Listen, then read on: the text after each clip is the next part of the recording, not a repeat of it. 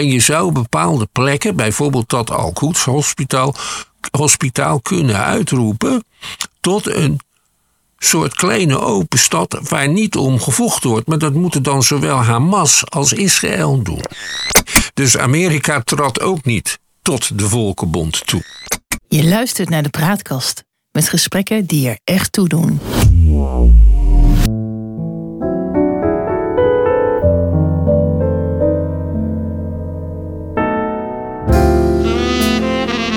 Welkom bij de praatkast punt n l. Dit is een aflevering van het Geheugenpaleis.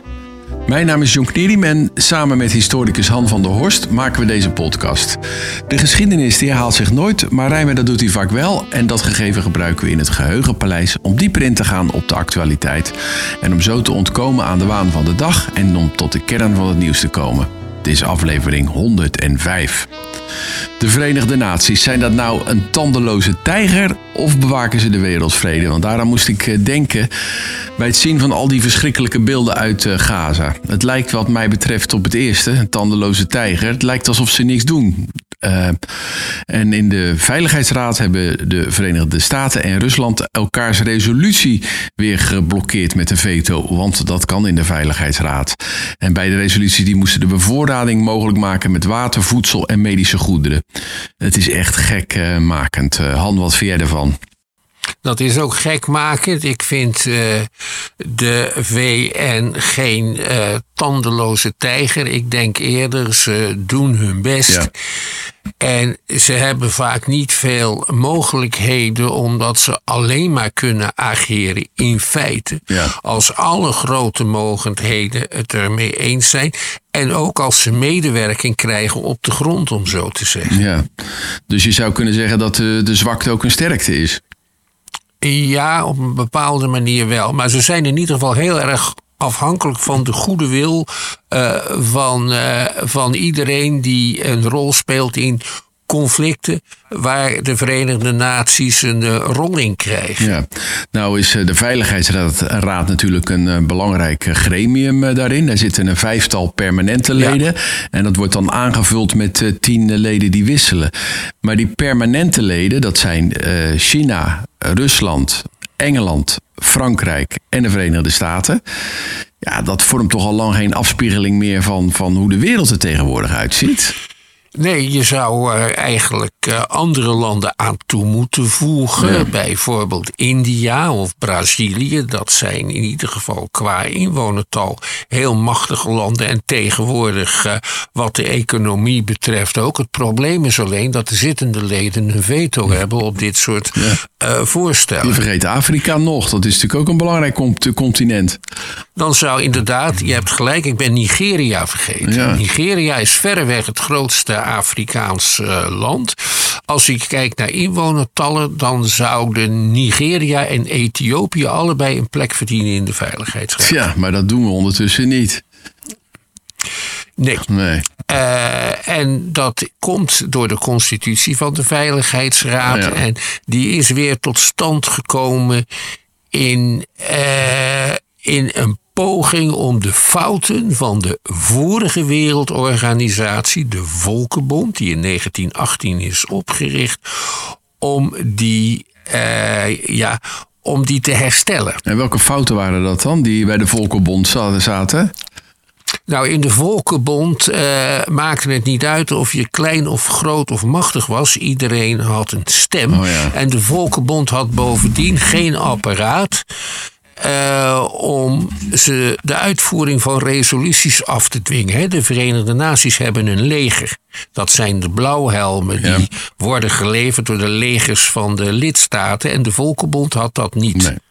Eventjes uh, toch even bij het heden uh, blijven. Er is heel veel kritiek uh, op die uh, Verenigde Naties. Uh, onder andere dat vetorecht. Maar ja, het gaat soms ook een beetje langzaam hoe ze reageren. Dat, dat, dat zou je toch wel kunnen zeggen? Dat is ook zo. Dat komt uh, doordat er heel veel overleg moet worden. Je hebt de algemene vergadering die een rol speelt. Je hebt de algenoemde Veiligheidsraad. Uh, de secretaris-generaal. Nu is dat de Portugees Guterres. Die moet allemaal maar zien om dat in goede banen te leiden. Um, er zijn heel verschillende V N-organisaties en er is een groot ambtelijk apparaat. En de ambtenaren mm-hmm. worden aangeleverd, kun je wel zeggen, door de lidstaten. Dus ja. er zijn enorme culturele verschillen. En dat probeer je dan op te lossen met regels en uh, vaste procedures. Ja. En dat leidt dan tot... Uh, Ja, bureaucratie en traagheid. Het leidt ook nog tot iets anders. Ja. Hè, want een behoorlijk aantal landen in de wereld hebben wel iets te maken met corruptie in de eigen gelederen. Laat ik dat nou eens vriendelijk formuleren. uh, en dat dringt dan ook door tot de... Uh, Tot de Verenigde Naties. Ja. Hè. We hebben bijvoorbeeld ook aan de andere kant de verhalen gehoord over het seksueel misbruik gepleegd door blauwhelmen in eh, Haiti bijvoorbeeld. Ja. Hè, dus het is nou niet direct de volmaaktheid. Het is in...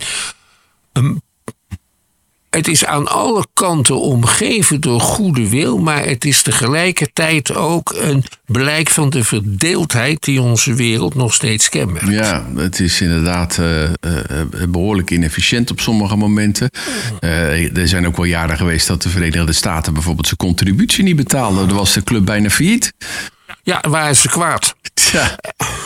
Er zijn trouwens heel veel landen die, die wanbetaler zijn. Maar het punt is, je kunt ze er moeilijk uitzetten. Ja, ja dat is Lelsen ook weer niet zo. Nou ja, goed, dat is de kritiek. Maar er zijn vast ook wel een paar successen te melden.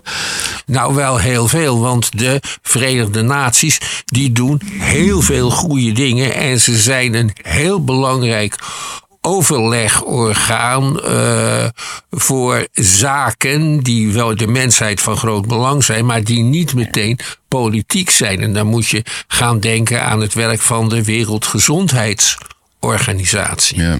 Of van de UNESCO op het gebied van onderwijs en cultuur. Of van de F A O, de Food and Agriculture Administration. Uh, de Wereldvoedselorganisatie. Die heel veel heeft gedaan om in heel veel landen de voedselproductie op een veel hoger pijl te brengen. Bijvoorbeeld in Bangladesh. Ja. Uh, dus uh, dan heb je Habitat, dat is een organisatie die zich bezighoudt met het met, met onderdak voor mensen in de breedste zin des woords. Er is een organisatie voor economische ontwikkeling. Er zijn clubs die streven naar vrijhandel. En eh, er wordt dus in de praktijk heel wat eh, nuttig werk gedaan en er komt veel tot stand. Eh, dat ziet er vaak niet spectaculair uit, maar het is wel structureel. En ik ben dan ook een bewonderaar van de Verenigde Naties. Ja. Al zie ik ook wel dat het vrede stichten niet erg opschiet op het moment dat er concurrerende grootmachten zijn ja. met een vetorecht. Ja. ja, dus het is een beetje een gemengd beeld wat je schetst. Er zijn een aantal terreinen die misschien niet zo spectaculair zijn, maar wel heel uh, belangrijk. Maar als het gaat over het handhaven van de vrede, um, um, ja, daar zie je dat het dan niet zo uh, succesvol uh, is. Zeker als er belangen in het spel zijn van Rusland, Amerika, uh, Frankrijk of Engeland of, ja. of China. Ja. Ja. Ja. En toch zijn er op het moment op negentig plekken in de wereld blauwhelmen actief om partijen uit elkaar ja. te houden of om vredesprocessen te begeleiden. Ja. Ja, dus het, is het menselijke tekort komt hier heel goed tot, uh, tot uitdrukking, maar we hebben eigenlijk niks beters. Nee. nee. Uh, hoe is dat nou eigenlijk ontstaan, uh, die Verenigde Naties? Je zei iets over de Volkenbond, dus misschien moeten we daar eens even beginnen bij het ontstaan van de Volkenbond.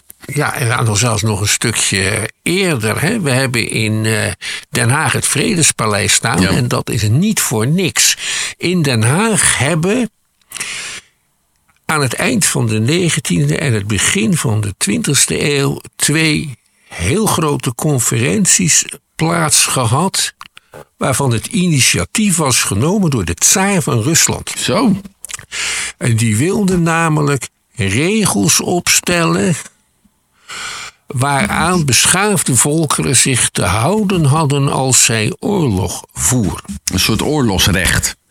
Ja, van hoe ga je met krijgsgevangenen om? Hoe behandel je de burgerbevolking? De hele discussie die nu gevoerd wordt over eh, wat Israël wel mag en wat Israël niet mag in de Gazastrook, dat gaat allemaal terug op eh, die vredesconferenties in Den Haag. En, en was dat de tsaar die daarna noodlottig in de Russische revolutie aan zijn einde kwam? Ja, het was niet tsaar. Ja. Het was eigenlijk een heel groot P R-project van de tsaar. Okay. Om, om het dat initiatief te nemen. Nou, uh, de tsaar was uh, familie van koningin uh, Wilhelmina. En de Nederlandse regering wilde heel graag als neutraal land als gastheer optreden. Ja, en ja. zelf ook schitteren, hè, als bevorderaar van de beschaving en van de nette oorlogsvoering. En, en, en dat is hoe we hier in Den Haag, waar ik woon, hoe we aan het Vredespaleis zijn gekomen dan? Ja, en het, je had nog, nog, Den Haag had aan nog veel meer kunnen komen. Oh. Wa- Want rondom die conferenties ontstond ook een, ja, een hele grote vredesbeweging. En, een soort, en ook een beweging die, zeg maar, internationalistisch was. Er was een dokter Eijkman in Den Haag. En die had een eigen kliniek waar die waterkuren gaf voor allerlei kwalen. Dat klinkt een beetje Jomanda-achtig. Nee, dat was wel wetenschappelijk gebaseerd, maar wel wetenschap van rond negentienhonderd. Ja. Uh, toch was hij ook een mysticus en had een enorme baard, die dokter Eijkman. En die nam het initiatief uh, tot het stichten van een wereldhoofdstad. En waar in de duinen een beetje ten noordoosten ligt, ten noordoosten van Scheveningen, waar tegenwoordig de Oostduinlaan lag, daar moest de wereldhoofdstad verrijzen. Mm-hmm. Eerst van de wetenschap en dan langzaam maar zeker van de politiek. En je had een heel beroemde architect in die tijd, Van Bazel, van wie nog steeds veel gebouwen overal in het land staan. Die heeft die stad ontworpen met enorme academisch rond een centraal plein. En daar zouden de wereldwetenschappers samenwerken. Is dit een beetje, een beetje het komt op mij overal als, als iets, als een gevolg van heel het verlichtingsdenken. Een soort, ja. uh, soort universele mens. Het was ook misschien de tijd dat een taal als Esperanto opkwam. Ja, de Esperanto en de leuze onder de arbeiders gehoord werd: proletariërs aller landen verenigd u. Ja, ja. He, en de gedachte van wereldvrede en iedereen werkt samen en een wereldhoofdstad, dat leefde wel in Nederland. Daar kon je mensen voor bij elkaar krijgen. En het werd ook op den duur een internationale beweging waar maatgevende lieden aan meededen. Bijvoorbeeld de bekendste Engelse journalist en commentator, die heette W T. Stead. Dat was echt een verschrikkelijk gerenommeerde man. Ja. En toen moest, en hij, toen moest de Eerste Wereldoorlog en de Tweede Wereldoorlog nog uitbreken. Dat moest allemaal nog beginnen. Ja. Het eerste plan voor een Verenigde Naties is geschreven door een Nederlandse, een Leidse hoogleraar, professor Van Vollenhoven, voor, vooral bekend om zijn codificatie van het Indisch recht, maar hij deed nog veel meer. En die heeft in negentien tien al een soort plan voor een Verenigde Naties ja. geschreven. Ja. Nou is zo'n wereldhoofdstad een beetje begrotelijk om te bouwen. En Eijkman die nam dan ook contact op met Andrew Carnegie. Dat was een Amerikaanse miljardair ja. eh, die door keihard zakenmanschap en verschrikkelijke uitbuiting van de arbeiders de rijkste man van de wereld was geworden. En nou besteden die alles aan goede doelen. Wat dat betreft is er nog weinig veranderd in Amerika. Ja, ja. Zeker. En uh, Eijkman die heeft dan ook met Carnegie gesproken over zijn plan. En Carnegie als nuchtere zakenman was nooit nu onder de indruk van rare baardapen met vreemde uh, ideeën. Met, vre- met vreemde ideeën en, en medische, za- medische behandelingen. Ja. Dus die kreeg ter plekke een afkeer van, uh, van Eijkman. En daarom heeft hij de wereldhoofdstad niet gefinancierd, maar wel het Vredespaleis, waar het Hof van Arbitrage tot stand kwam. Het Hof van Arbitrage, het, en waar zag dat dan ja, op? Uh, nou, dat landen uh, met elkaar uh, die conflicten hadden of ja. belangentegenstellingen dat voor de rechter konden brengen vrijwillig. En dan gingen ze akkoord met de uitspraak. Dat hebben de Arabische landen overigens in negentien zesenveertig en negentien zevenenveertig geprobeerd rond de kwestie Palestina. Oh, en wat was toen, maar, toen de uitkomst? Het is niet voor de, de, de beide partijen, moet, alle partijen moeten ermee oh, ja. akkoord gaan. En de Engelsen waren toen nog aan de macht. En die in Palestina die gingen daar niet mee akkoord. Oh, ja, ja. En daarna heeft de V N ingegrepen en is die, dat verdelingsplan tot stand gekomen. Ja, het verdelingsplan ja. over de, het, uh, ja. Palestina. En dat het uiteindelijk ja. toegekend werd aan, aan, aan de Joden. Um, ja. maar, maar even terug naar die, die, die, die Carnegie. Dus die, die, die, die, ja. dat is inderdaad hier dat Vredespaleis. Dat ligt hier op een steenworp afstand uh, van mij. Ja. Ja. Um, um, ja, het is een prachtig uh, gebouw. En dat is tegenwoordig de zetel van het internationale gerechtshof. Uh. Ja. En dat, uh, ja, dat bestaat nog steeds en dat heeft nog steeds, speelt dat een belangrijke rol bij het oplossen van allerlei kleinere conflicten waarbij landen graag uh, dat zo laten regelen daar. Ja. Het is ook een hele mooie bibliotheek, ze geven uitstekende cursussen. Ja. Nou goed, uh, d- dat is daar dan, dan neergezet, maar dat leidde niet tot de vorming van een, een, hoofdstad, een wereldhoofdstad in Den Haag. Nee. Nee, het, wat eind in negentien veertien brak de Eerste Wereldoorlog uit. Ja, dat doorkruiste een beetje dat, het ja. verlichtingsdenken wat er toen eerst eigenlijk... Eh. Ja, en in negentien zeventien sloten de Verenigde Staten zich bij de geallieerden ja. Frankrijk en Engeland aan. Ja. En de president van de Verenigde Staten, Woodrow Wilson, die voegde daar een oorlogsdoel aan toe. En dat doel was? En, to make the world safe for democracy. Dat klinkt een beetje zoals Bush democratie in de Arabische landen ja. wilde brengen. Ja, die heeft dat ook allemaal niet van een veen. Oh, nee. Dus dat, dat was het ideaal van Wilson. En hij wilde bovendien, heeft hij op een gegeven moment in negentien achttien... een zoveel een puntenplan uitgevaardigd. Dat ging over het zelfbeschikkingsrecht van alle volkeren. Ja. Dus dat gaf er een ideologische component aan. En Wilson zei om oorlog in de toekomst... want het was ook de, de oorlog om een einde te maken aan alle andere oorlogen. Ja. Dat was een derde leuze van hem.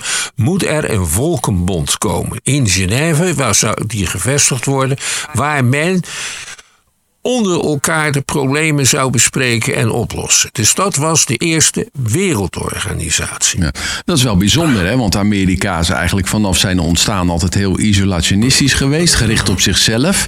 Dat zie je eigenlijk nu ook weer in de discussie naar voren komen, waar heel veel republikeinen zeggen, nou, laat ze in Oekraïne maar gewoon hun eigen zaakjes uh, opknappen. Maar Wilson, uh, die, die nam toch het voortouw om, om, om zich aan te sluiten bij de geallieerden in de Eerste Wereldoorlog en om te ja. komen tot zo'n soort supranationaal instituut.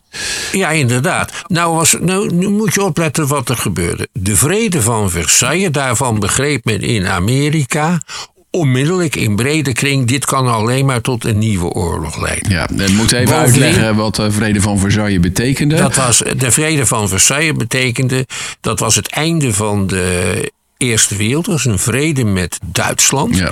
En Duitsland moest alle oorlogskosten van alle landen betalen. Enorme herstelbetalingen, ja. waardoor Duitsland ja. eigenlijk ja, economisch zich niet kon ontwikkelen en arm bleef. En dat was uiteindelijk de aanleiding voor de Tweede Wereldoorlog. En dat hadden ze al door in Amerika, zeg jij. Dat hadden ze in Amerika al door. Ja. En bovendien voorkwamen Engeland en Frankrijk dat Duitsland kon toetreden tot die Volkenbond.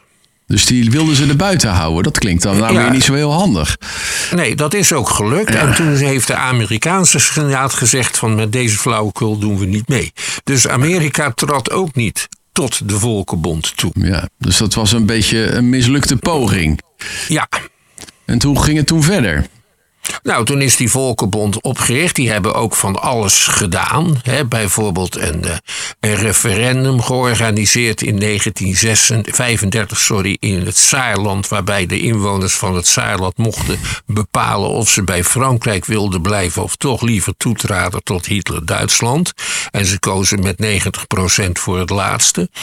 Uh, veel overleg gepleegd. Er zijn ook allerlei organisaties omheen opgericht, waarvan sommige Sommige nu V N-organisaties zijn, bijvoorbeeld de I L O, hè, de organisatie voor de, voor de arbeid. Maar in het algemeen werkte het niet goed. En eh, in negentien vierendertig bijvoorbeeld zijn Duitsland en Japan eh, gewoon eruit gelopen, omdat er resoluties werden aange- dreigden te worden aangenomen die ze niet bevielen. Nee. Dus de Volkenbond, dat was duidelijk mislukt. Ja. En de V N is een poging om de Volkenbond te verbeteren. En wanneer is het initiatief gekomen om die V N op te richten dan? Nou, dat is in de Tweede Wereldoorlog is dat gegroeid. Dus de geallieerden die noemden zich ook de United Nations. Niet zo gek, want op de duur waren er vijftig landen betrokken bij de oorlog tegen Duitsland en Japan.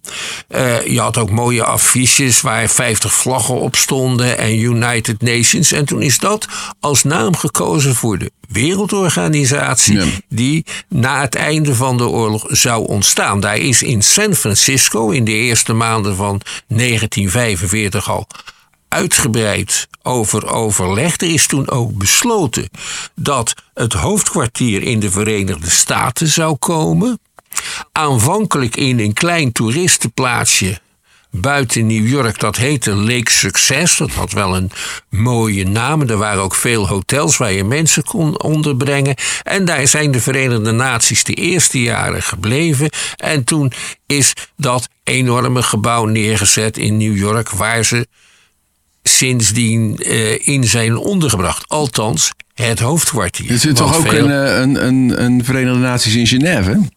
Ja, dat zijn, dat zijn de I L O zit daar nog en ja. in Wenen zitten er onderdelen van de Verenigde Naties. Dat zijn die, zeg maar, die vakorganisaties die in verschillende landen zijn ondergebracht. Ja, want het is wel dan, lastig dan natuurlijk als er een of andere wereldleider of een, een, een leider van een staat nou, die een beetje bedenkelijke reputatie heeft. Als die naar Amerika komt, dan zou die ook opgepakt kunnen worden bijvoorbeeld. Hè? Ja, er, er is ook een regeling dat dat niet zal gebeuren. Ja, zo is Castro ooit daar uh, ge, ja, gekomen, ja. hè? Ja. Ja, en Poetin, zou die dan ook naar Amerika kunnen komen? Theoretisch. Ja, zonder. Ja. Als die voor de Verenigde Naties komt spreken, dan kan dat. Ja. En het zou misschien wel heel grappig en, en, en zijn als hij dat een keer deed. Ja, dat zou inderdaad bijzonder zijn. Nou goed, dus dat, dat, dat is hoe de Verenigde Naties eigenlijk is uh, ontstaan. En Amerika heeft daar uiteindelijk dan wel aan meegedaan. En nog een ja. heleboel landen ook. Zijn er landen die er nu niet, uh, geen lid van zijn? Uh?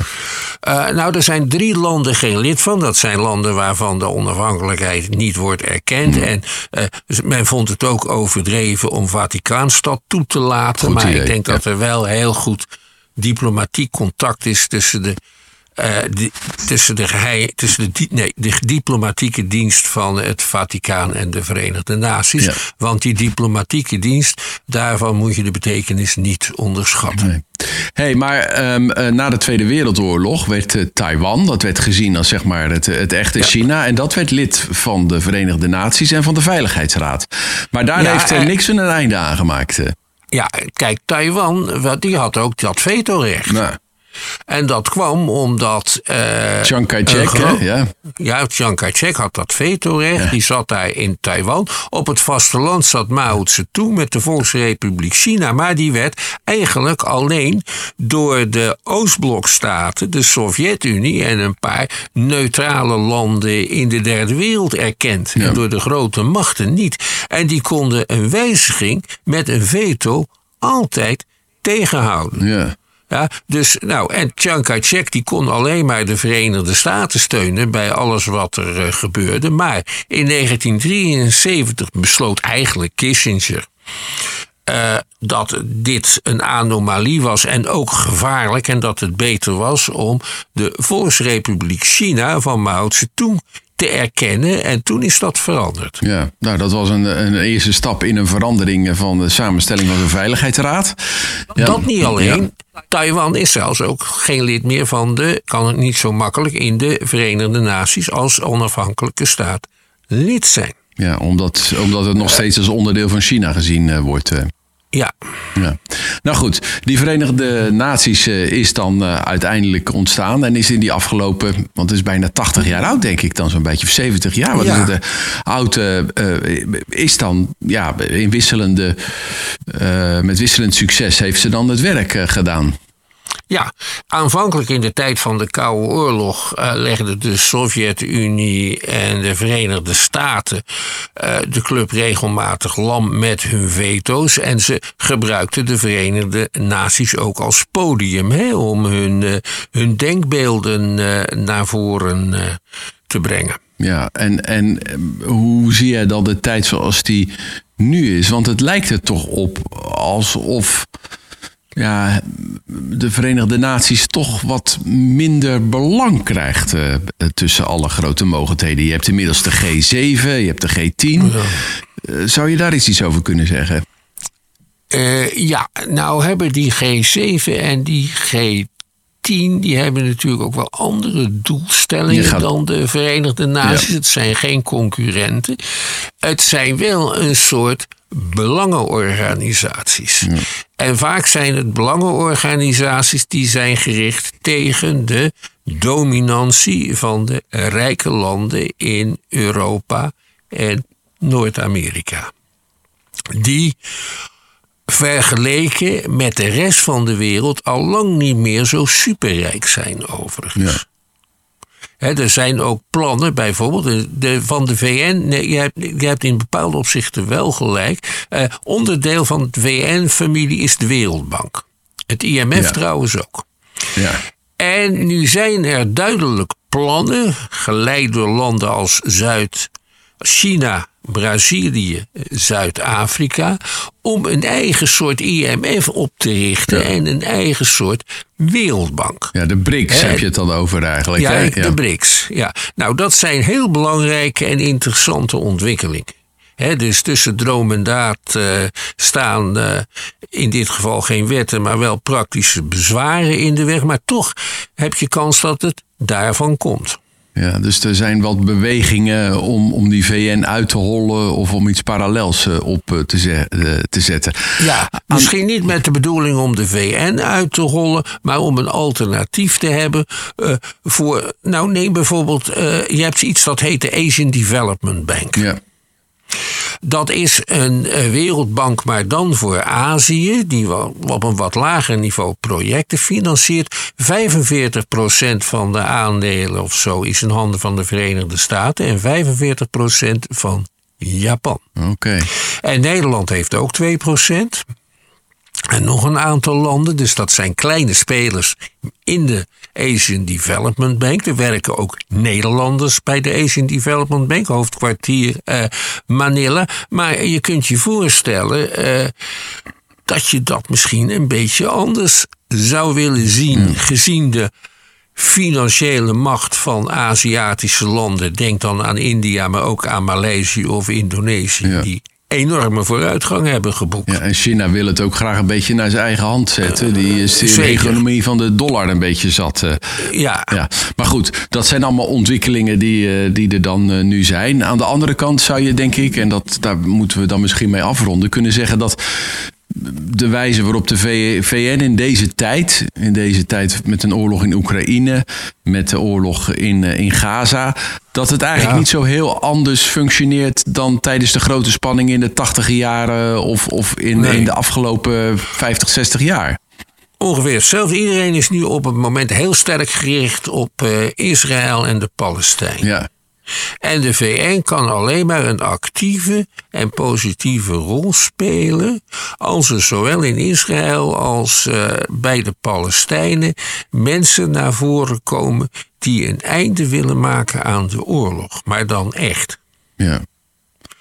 He, en als, dat, als die bereidheid, als die goede wil ter plekke aanwezig is, dan kan de V N heel nuttig en noodzakelijk werk doen. Maar niet als de kamphanen tegen met elkaar blijven vechten. Ja. En als ze bovendien ook nog allebei bondgenoten zoeken onder concurrerende grootmachten. Ja. Dus die, die spanning zal de komende tijd uh, nog uh, blijven bestaan. Nou, er is één ding te hopen, dat er uh, de komende weken heel veel voedsel en, uh, uh, uh, en andere hulpgoederen, medische hulpgoederen, ja. Gaza kunnen bereiken. Want het is echt verschrikkelijk ja. daar. Het is de hel. Ja, Het is de hel en er is iets wat niet gebeurt. En wat ik vreemd vind eigenlijk. Nou, we daar toch bezig zijn. Ja. En wat de Verenigde Naties zouden kunnen doen. Ik zit dit maar te verzinnen. Ja. In de Tweede Wereldoorlog kwam het soms voor. Dat, er, dat, dat is bijvoorbeeld met Parijs gebeurd in negentien veertig. En met Rome in negentien drieënveertig. Dat, een, dat er een stad tot open stad werd verklaard. Dat wil zeggen, in die stad gaan wij niet vechten. Dus uh, de Duitsers vonden het niet verstandig om, om, om, om Rome in puin te laten schieten. Want het was wel de hoofdstad van alle katholieken. Open stad. Het is niet te houden. We gaan er niet om vechten. En je zou bepaalde plekken, bijvoorbeeld dat Al-Quds hospitaal, hospitaal kunnen uitroepen tot een soort kleine open stad, ja, waar niet om gevochten wordt. Maar dat moeten dan zowel Hamas als Israël doen. Ja, maar Hamas zou dat graag willen, want het schijnt dat hun hoofdkwartier daar zit. Over cynische, cynische ja, politiek gesproken. Als dat hoofdkwartier niet een beetje lijkt op de wapens van massavernietiging die Saddam Hussein had. Ja. Dat weten we ook niet natuurlijk wat hier nou van waar is. Daar hebben we het vorige keer over gehad. Nou, de komende tijd uh, zullen we het uh, gaan, uh, gaan meemaken allemaal wat er uh, gebeurt. En we moeten toch onze kaarten maar een beetje blijven zetten op die V N.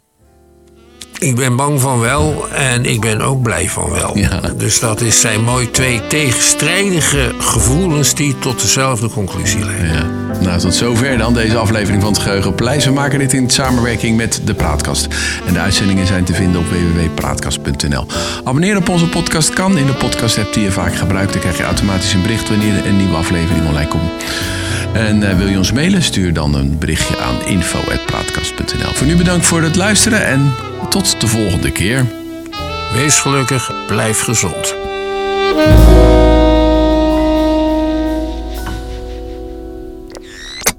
De Praatkast.